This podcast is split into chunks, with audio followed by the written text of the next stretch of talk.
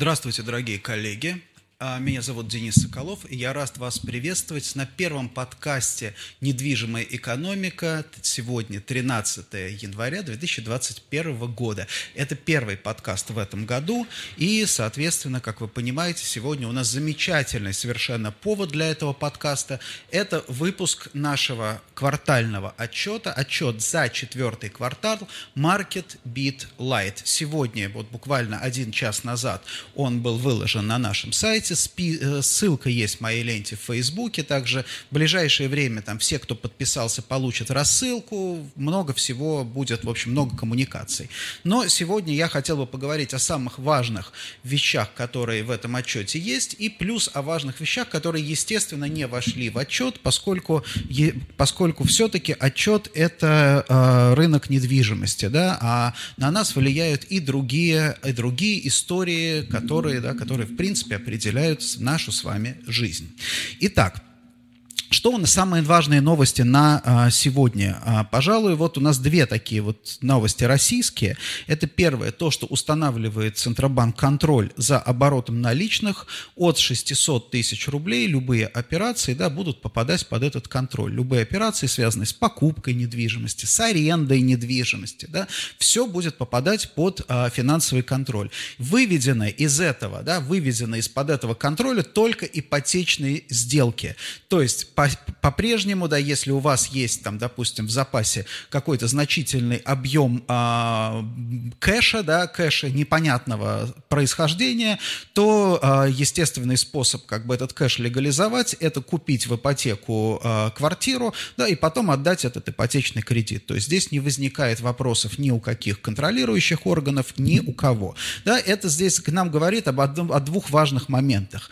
Первое – это один из элементов, один из элементов установления и как бы усилия, а, усиления финансового контроля за, а, финансового контроля за операциями, за гражданами вообще. Вот, например, там аналитик Юрий Кочетков вообще утверждает, что как, как бы в какой-то дальнейшей перспективе у нас не должно быть в России, ну, согласно, как он себе представляет, план правительства, к сожалению, правительство у нас не очень открыто, да, в плане своих, там, допустим, стратегий, что у населения не должно оставаться свободных собственных денег, да, у населения должен быть долг, долг, и этот долг как бы население будет возвращать. То есть и, и в идеале, там, допустим, в дальнейшей перспективе, то есть человек, домохозяйство не распоряжается деньгами. Оно, допустим, если что-то нужно, то это как схема, как я понимаю, как в кибуце примерно, да, то есть если ну, нужно что-то, то берется кредит, значит, семья ездит в отпуск, потом кредит этот отдается. Там условия, соответственно, кредитования зависят, наверное, от социального рейтинга. Это вот такая, ну, наверное, антиутопическая схема, но тем не менее, да, вот этот вот очередной, а, очередной очередное ужесточение регулирования очень неплохо укладывается в, это, э, в эту историю. И э, второе, что еще, э, что еще тоже, у нас введен практически уже там закон о регулировании, об ограничении просветительской деятельности. Да, это на самом деле важно, мне кажется, для, в том числе и для корпоративных юристов, да, на это посмотреть, потому что сейчас, да, сейчас, если вы хотите там вести просветительскую деятельность, то, собственно, это нужно делать только с согласования федерального федеральных органов. То есть, по, по сути дела, речь идет о том, что кого, да, вы там, допустим, если вы приглашаете, особенно связано это с э, приглашением зарубежных спикеров. Если вы приглашаете зарубежного спикера, да, то надо понимать, действительно, имеете ли вы это право делать или нет. Надо посмотреть, наверное, внимательно, относится ли это только к, как бы, к общей, как, как бы к академическим программам или к бизнесу. На самом деле может так оказаться, что в итоге это будет относиться и к бизнес-тренингам, да, то есть э, поэтому я бы как бы на месте, там, допустим, тех, кто меня слушает, кто связан с инфобизнесом, посмотрел внимательно, да, вот на эту законодательную новацию. О чем еще я хотел поговорить? Опубликовал Росстат э, данные об инфляции в 2020 году предварительно. Я думаю, что данные будут еще корректироваться. И Росстат, ну, показал, да, не скажу, я не буду говорить, нарисовал, показал цифру 4,9% инфляцию это выше, выше всех ожиданий, которые весь год, а, собственно, у нас Минэкономразвитие нас кормило. Нам говорили про 3,5, нам говорили про 4, 4,5, 4,9. Возможно, да, возможно, то есть мы вплотную приблизились к психологически важному, важной цифре в 5, 5%. Возможно, что в итоге, да, потом задним числом они пересмотрят на там 5 плюс. А, что касается инфляции, здесь важно, а, важно несколько вещей помнить. Я очень не люблю дискуссии по поводу того, того, что, а, это вся инфляция, она считается неправильно, там, да, где же там инфляция? На самом деле это сложный вопрос, и инфляция для, как я уже много раз говорил в своих подкастах, инфляция для разных слоев, для разных слоев населения разная, да, то есть если вы, например, да, если вы а, покупатель, а, допустим, базового набора товаров, да, то здесь на инфляцию влияет еще и позиция, например, того же самого, да, того же самого производителя, да, то есть производитель и продавец.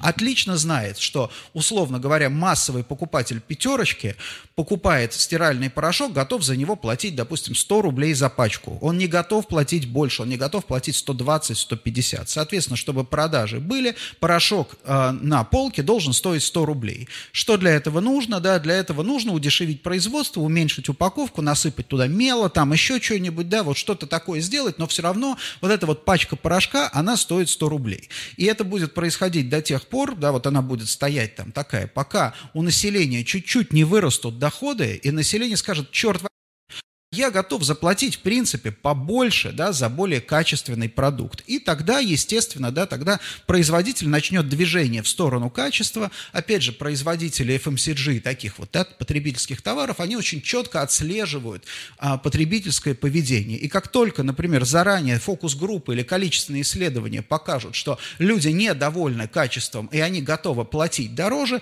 сразу же это же, на самом деле, это же пачка стирального порошка. Она выйдет только под брендом там стиральный порошок плюс, да, у нее будет там чуть-чуть больше упаковка, плюс, значит, там какие-то добавят туда энзимы, электролиты, там что-нибудь. Ну, вообще, на самом деле, просто, я полагаю, уберут оттуда мел, например, да, в итоге. Вот, и, и, поставят ее по более высокой цене, да, люди будут покупать, о, скажут, это хороший, там, действительно, там, стиральный порошок. Вот в чем, как бы, вот в чем логика инфляции. Почему на самом деле инфляция, которую у нас дает Росстат, она считается достаточно минимальной потребительской потребительской корзине, она оказывается гораздо ниже, чем та инфляция, с которой сталкиваемся мы с вами, средний, ну, я надеюсь, да, средний класс, а, потому что, да, потому что наш уровень потребления выше, и нам, чтобы, то есть нам, чтобы обеспечивать себе такой же уровень потребления, как и раньше, нам приходится платить значительно больше, да, или все-таки снижать уровень потребления. Вот, допустим, а в нижней части, в нижней части потребительской группы, там все гораздо в этом смысле проще. Вот, поэтому здесь надо вот эти вещи а, помнить. А, плюс еще я хотел поговорить, мне не, нередко я вступ, со мной вступают люди в дискуссию, говорят, что что, инфляция это ерунда, и она не может быть из-за девальвации рубля, потому что у нас импортозамещение, у нас там все как вот полагается, да.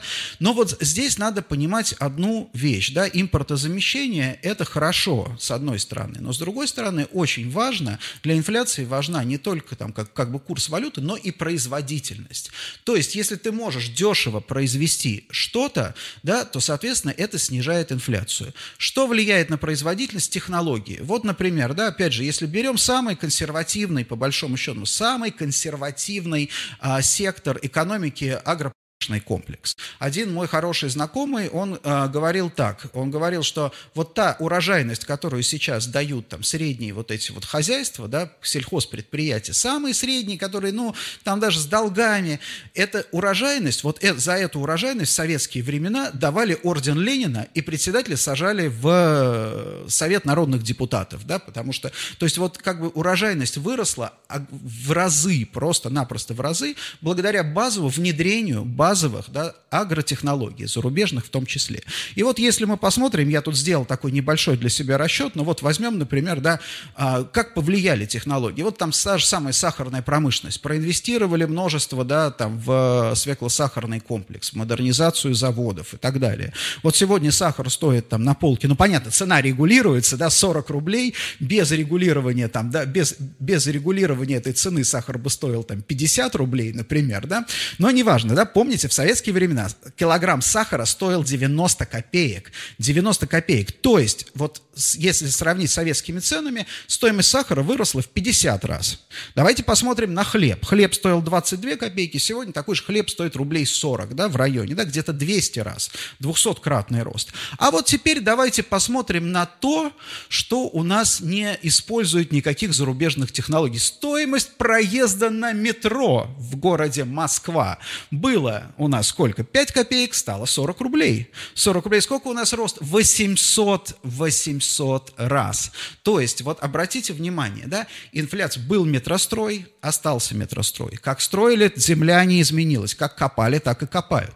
Станции, да, станции немного тоже строили, как, как строили хорошие, там, красивые станции, так и строят. Понятно, что в советские времена там это, вот, возможно, датировалось, да. Кстати, никто не мешает это датировать сейчас. Но не, не, не, не, не, не, не об этом речь. Обратите внимание, да, что тут мы имеем 800-кратный э, рост цен. В среднем, например, далее, если возьмем то же самое у нас, как говорят, хлеба и зрелищ, да, хлеб, транспорт, зрелище, да, билет в кино, билет в кино, блокбастер, когда у нас э, в России выходил там какой-нибудь фильм «Пираты 20 века» или там, допустим, да, «Пираты 20 века», фильм стоил, там, билет стоил 35 копеек, а если это был там двухсерийный, потому что зарубежный, как бы, советский фильм, односерийный, да, ну вот, а, как бы полный метр советский, это было час 10 примерно, да, а полный метр там зарубежный, это час там, допустим, 40, например, поэтому приходилось резать этот фильм пополам, вставлять еще журнал и как бы продавать как двухсерийный фильм. То есть, короче, сопоставимо, билет на там, допустим, фильм «Блокбастер» стоил э, 70 копеек, а сейчас это как бы самый дорогой сеанс, вечерний сеанс, дети до 16, все дела, двухсерийный фильм, все как полагается. Сейчас, ну, такая цена в кинотеатре сколько? 150 рублей, наверное, да? 250 раз. Вот то, что где, как бы, где вообще нет никаких толком импортных составляющих, да? Вот они 250 раз. Вот, поэтому а, обратите внимание, да, обрати, об, об, и в принципе, кстати, с моей точки зрения, вот эти 250, это как раз вот то, что я использую примерно, вот этот коэффициент пересчета, вот 200-300, это коэффициент пересчета там нынешних цен в среднем, да, в каком-то таком условном, в советские цены, и, соответственно, зарплат тоже, да, то есть если, например, да, советская зарплата была там, допустим, э, скажем, там 100 рублей, да, то это эквивалентно сегодняшней зарплате где-то, наверное, 25-30 тысяч рублей, что, опять же, в принципе, да, в принципе, соответствует здравому смыслу. Твои 30 тысяч рублей в среднем по России обеспечивают примерно такой же комфорт и качество жизни, как зарплата советская в э, районе 100 рублей. Итак, значит, вот что здесь важно. Инфляция. Инфляция 4,9% – это выше.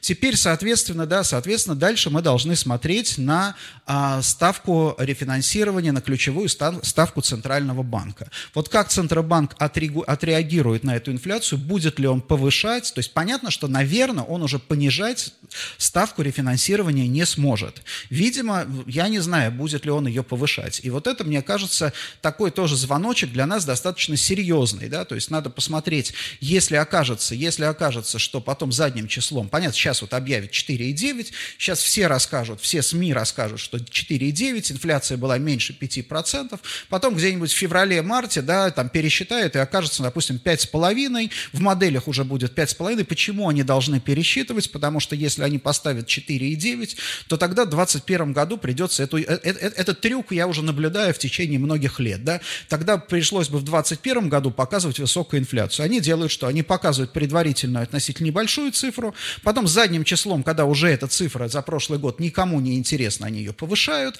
а потом, соответственно, вот эта повышенная цифра задним числом, она спокойно дает хорошую базу для расчета уже нормальной, там, допустим, да, расчета инфляции в следующем году. Вот, поэтому это вот такой, так, такой мелкий, да, небольшой схематоз, надо просто принимать его во внимание. Важно то, что, да, важно то, что, в принципе, не удержались, с моей, с моей точки зрения, получается, что в таргете мы не удержались. Это означает что? Это означает то, что, скорее всего, так или иначе, государству придется закручивать гайки. И тут мы видим новую новость. У нас Мишустин объявил о сокращениях, о сокращениях государственного аппарата. Там целая, да, целая программа сокращения численности государственного аппарата.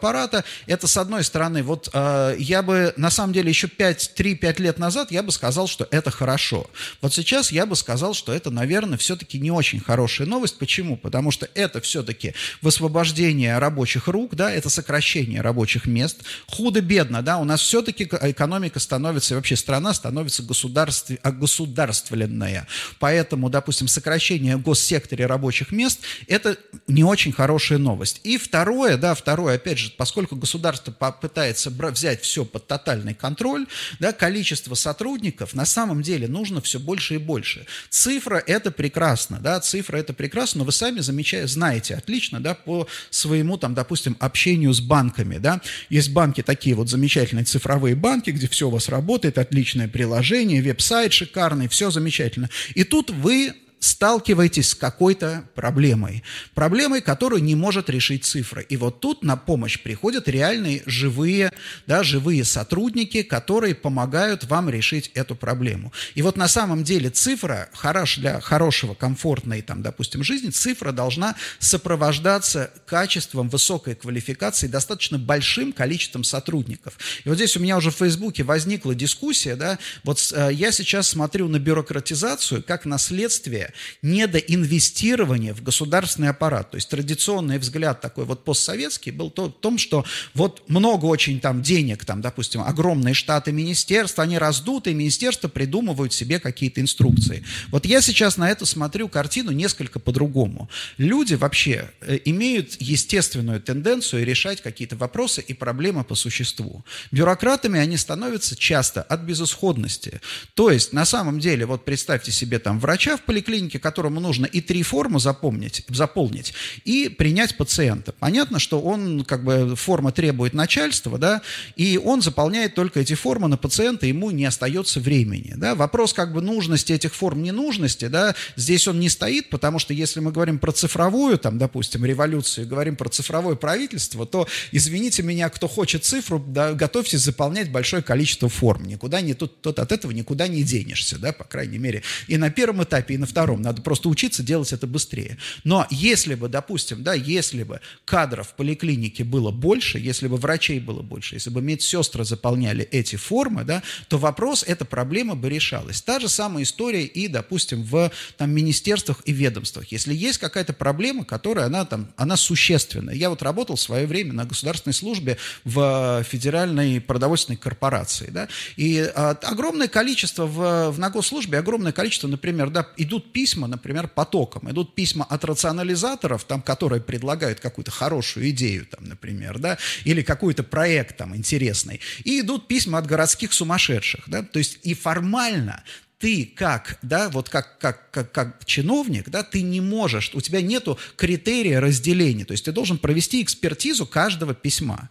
Соответственно, да, соответственно, если у тебя недоинвестирован штат, то ты просто все как бы, да, ты становишься, ты включаешь режим бюрократический и говоришь, так, это передать по принадлежности, да, это там, э, да, да, допустим, отдать на доработку и так далее, потому что если у тебя, например, вот как э, там в какой-то момент э, у меня было, мне расписывали, например, там в день день около полутора сотни документов. Да? Полторы сотни документов ты даже прочитать не можешь, да, в принципе. Поэтому ты с ними работаешь формально, да, абсолютно формально. И это вот, это, это как бы проблема бюрократии. То есть на самом деле, да, на самом деле больший штат, большее финансирование, да, оно позволяет, оно позволяет эту проблему решить. Это очень хорошо знают, кстати, на Западе, да, когда, э, допустим, если там какую-то, опять же, какое-то узкое место надо расшить, они придумывают не изменения, не сразу сразу занимаются тем, что давайте мы изменим там какую-то отчетность, еще что-то, а больше людей, да, больше людей, которые решают, решают эту проблему. Вот, поэтому я боюсь, что, э, что действительно сокращение штатов приведет к большей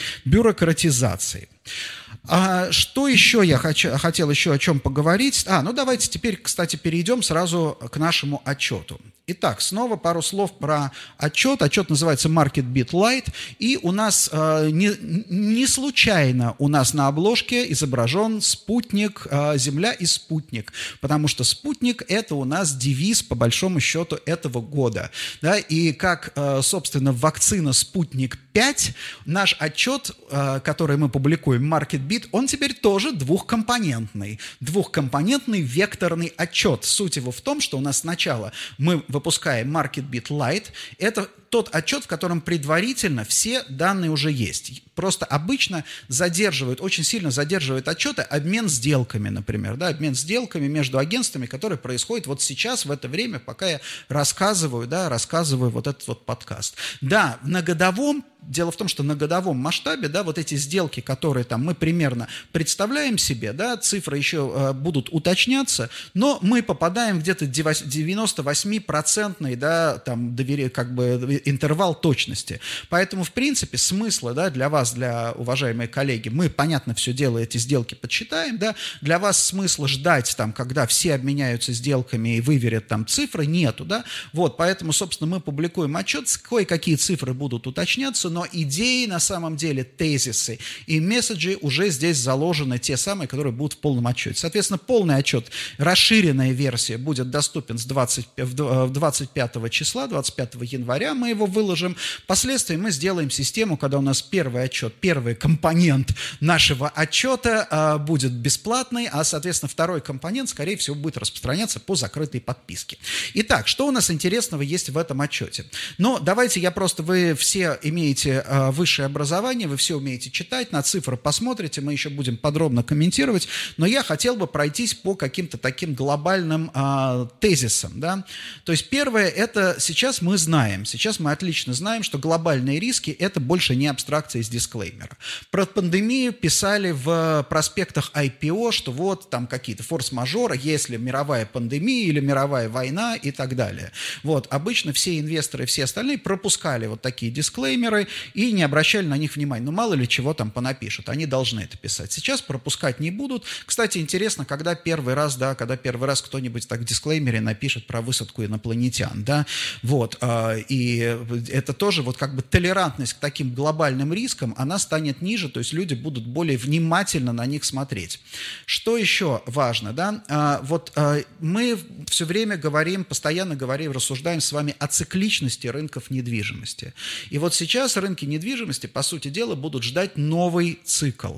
Какой это будет цикл? Вот это вот очень важно, да, потому что мы можем увидеть, то есть вот 21 год нам покажет, это будет, я сейчас не у меня есть свое, как бы, своя гипотеза, но я сейчас не хочу ее озвучивать, но это может быть начало глобального восходящего цикла или начало глобального нисходящего цикла. Вот это очень важно, да, и когда я говорю нисходящий цикл, это не значит, что все там сразу резко подешевеет, да, это означает, что будет происходить переоценка, да, переоценка стоимости активов, арендной платы, да, вот, но она будет происходить постепенно, то есть не то, что прям все вдруг осознают, что все плохо, а она, допустим, что все дешевле. Нет. А она будет происходить постепенно, то есть каждый раз, каждый раз все активы, компании, они будут тестировать какие-то новые уровни, да, и закрепляться на более низких уровнях. Либо они пойдут, опять же, наверх. Здесь все зависит от множество факторов, и в частности самый главный фактор, когда переломится ситуация с локдауном. Вот это, вот, вот, вот это, вот это на самом деле очень важно. Причем, да, потому что от этого зависит смена, да, смена парадигмы. Как говорят, что человеку, чтобы раз, выработать новые там какие-то привычки, нужно сколько? 10 тысяч часов, да, говорят бизнес-тренеры. А в целом, опять же, скорее всего, у социума и у бизнеса, и у инфраструктуры, бизнес-инфраструктуры, у бизнес-сообщества есть тоже какой-то период. То есть сколько нужно времени не, допустим, не ездить в командировки, чтобы вообще начать воспринимать командировки как что-то экстраординарное. Сколько нужно времени провести на удаленной работе, чтобы полностью поменять свое представление и либо, вот здесь очень важно, да, либо сказать, знаете что, все, я теперь вообще в офис не пойду, потому что я боюсь выходить на улицу, либо, да, либо наоборот сказать, что все, я больше никогда не буду сидеть дома, я пойду работать только в ту компанию, у которой есть хороший офис. Вот, именно поэтому, да, поэтому мы сейчас не готовы говорить, какой цикл начнется. И циклы эти будут скорее, возможно, будут разнонаправлены для разного класса активов, но здесь надо понимать, да, надо понимать, что мы столкнемся, вот как бы ковид перезагру, перезагрузил те существующие циклы, которые были до этого, да, вот он перезагрузил их. И поэтому, да, поэтому нам в плане прогнозов нужно на это смотреть. Что еще? Развивающиеся рынки. В самой большой зоне риска попали у нас развивающиеся рынки. Безусловно. Почему? Объяснение чисто финансовое. Потому что что спасает сейчас развитые рынки? Низкая процентная ставка, большое количество денег, влитых в экономику, то есть в, на развитых рынках и у развитых компаний долг растет, то есть компании заимствуют, но проценты, они падают. И, соответственно, получается вот эта процентная нагрузка, совокупная процентная нагрузка, она остается такой же, как была, да, то есть несмотря на то, что долг сильно увеличился, да, а сама по себе процентная нагрузка не, не становится больше. И вот это, да, это, это, это, это важный момент, это то, собственно, что спасает сейчас развитые рынки, это то, почему мы видим хороший перформанс там рынков ценных бумаг на а, западных площадках, да, но этого абсолютно лишены развивающиеся страны. Развивающиеся страны не имеют доступа к дешевым деньгам. Соответственно, если развивающиеся страны страны также начинают накапливать долг, то их, э, их, э, эти, э, их процентная нагрузка сильно возрастает, и процентная нагрузка будет, видимо, приводить к дефолтам. Поэтому, да, поэтому для развивающейся рынки это такая вот, наверное, сейчас точка, да, точка боли, наверное, будет. И надо, конечно, надо сейчас следить, как эти дефолты пойдут. Они, я боюсь, что дефолты для развивающихся стран неизбежны.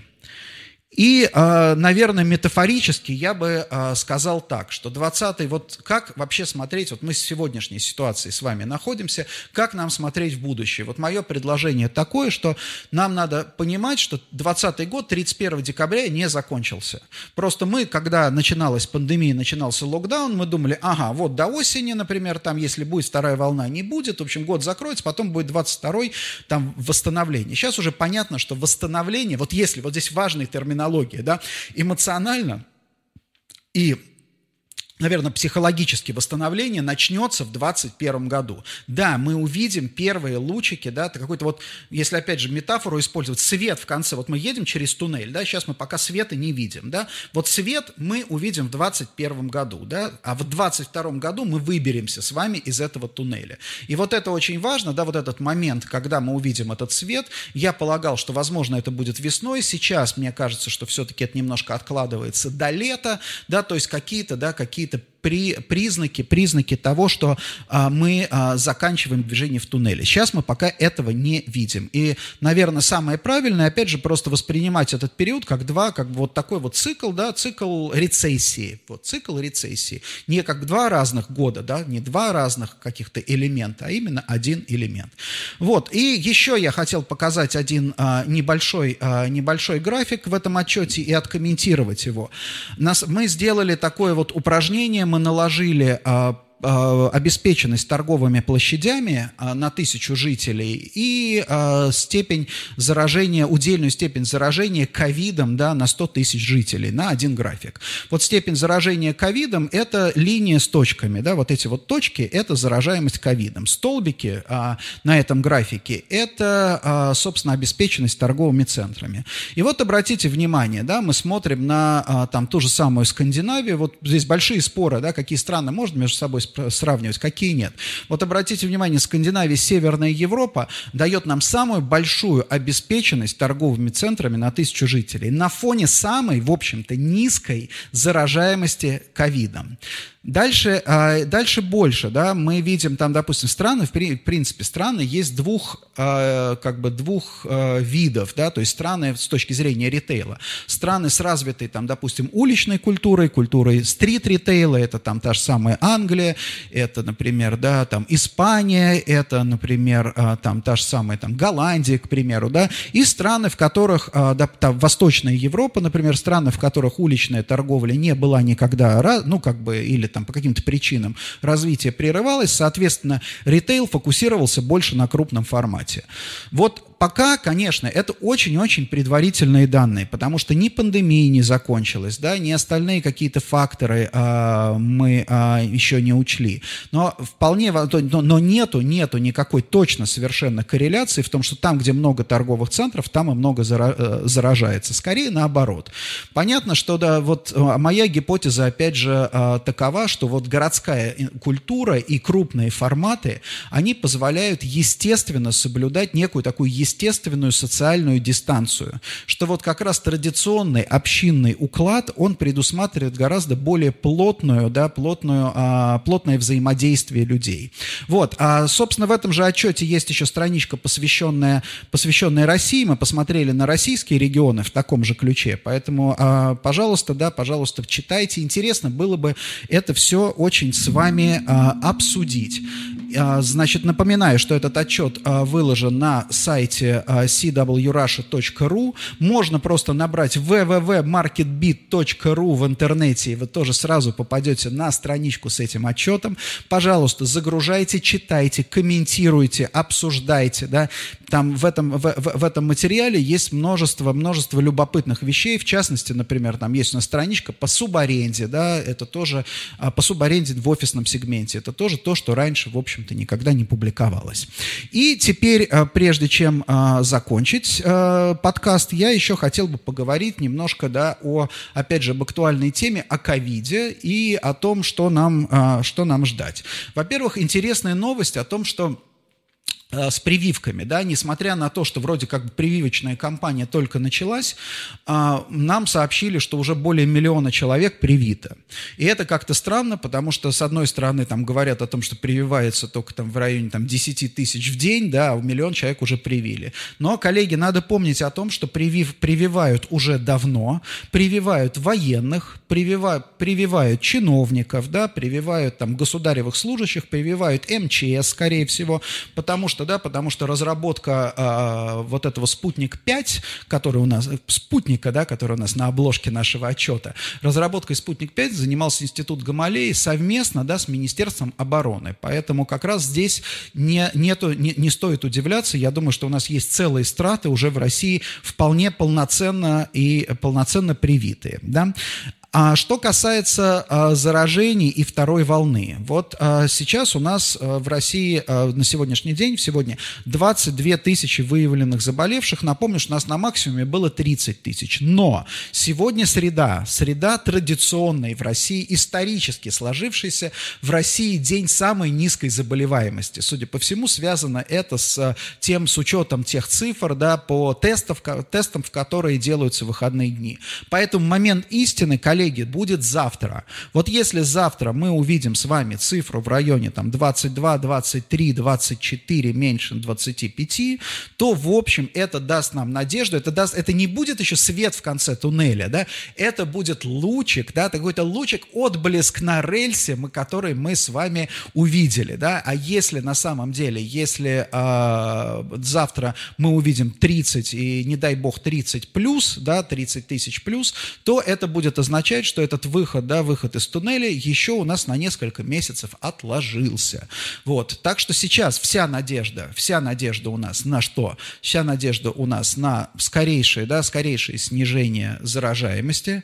Это позволит, в принципе, позволит, в общем-то, к лету, вот если все будет хорошо идти, попробуем нарисовать позитивный сценарий, да, к лету экономики и вообще общественной жизни выйти на такой обычный, естественный уровень, а если мы к лету выйдем, выйдем, то, скорее всего, мы не успеем забыть, как оно должно быть. Вот если мы потеряем в нашей какой-то вот общественной жизни, мы потеряем еще год, то мы, нас здорово отбросят, наверное, вот с точки зрения общественного уклада. Потому что что важно для города? Для города важно, чтобы люди общались. Для города важно, чтобы люди делали покупки. Для культуры важно, чтобы люди ходили в театр. Да? Если у нас, например, люди перестанут ходить в театр, если люди перестанут ходить в музей, если снова усядутся на кухнях да, и будут выпивать и ругать власть, да, то мы, по сути дела, потеряем очень много, потеряем не просто спрос в магазинах, не просто продажи, да, не просто продажи в ресторанах, а наша культура в том числе потеряет, потому что вот обратите внимание, сколько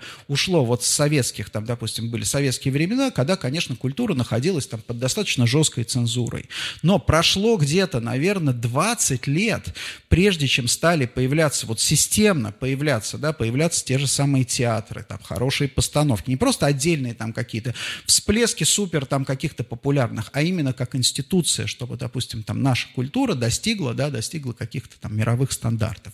Вот о чем, вот о чем идет речь, да. То есть если это продлится, а, а, а на самом деле, да, вот а, если вы послушаете те же самые лекции Сергея Гуриева, который очень много говорит, да, про экономику знаний, да, потому что это только кажется так, да, кажется, что важнее в основе всего лежат деньги, но деньги зарабатываются в том числе, в том числе и знаниями, в том числе и смежными, там, да, смежными какими-то дисциплинами, которые сами по себе, в общем-то, денег не приносят. Вот именно они двигают экономику.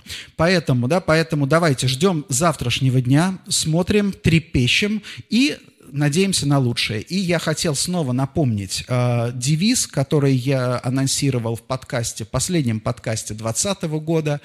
Да, «Разум оптимизм и амбиции. Вот в этом году, напоминаю, что нам, каждому из нас, кто занимается какой-то там производительной деятельностью, нам в себе в первую очередь и в своей деятельности нужно искать разум, да, разумное зерно, потому что, да, у всего должно быть какое-то разумное зерно, здравый смысл.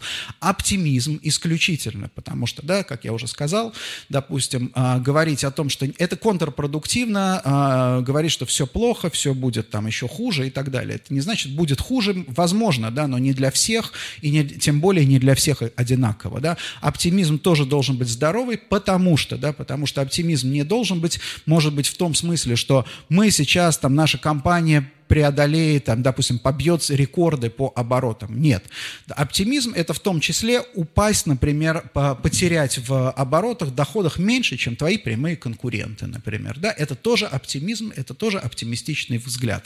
И амбиции. Вот важно понимать, что пауза в 2020-2021 года, вот пауза в развитии, это то, что может нам дать возможность, да, дать возможность для какого-то рыв, не для какого-то, а именно для движения движения, более динамичного движения вперед после того, как эта пауза закончится. То есть наши амбиции они должны простираться где-то на 22-23 год. А Козьма Прутков говорил в свое время, да будет целью солдатской, э, солдатской амбиции точная пригонка амуниции. Вот, собственно, в этом году, коллеги, да, давайте пригонять амуницию. Спасибо большое. Желаю вам прекрасного настроения, желаю вам хорошей первой рабочей недели и до встречи на следующей неделе. С вами был Денис Соколов, подкаст «Недвижимая экономика». До свидания.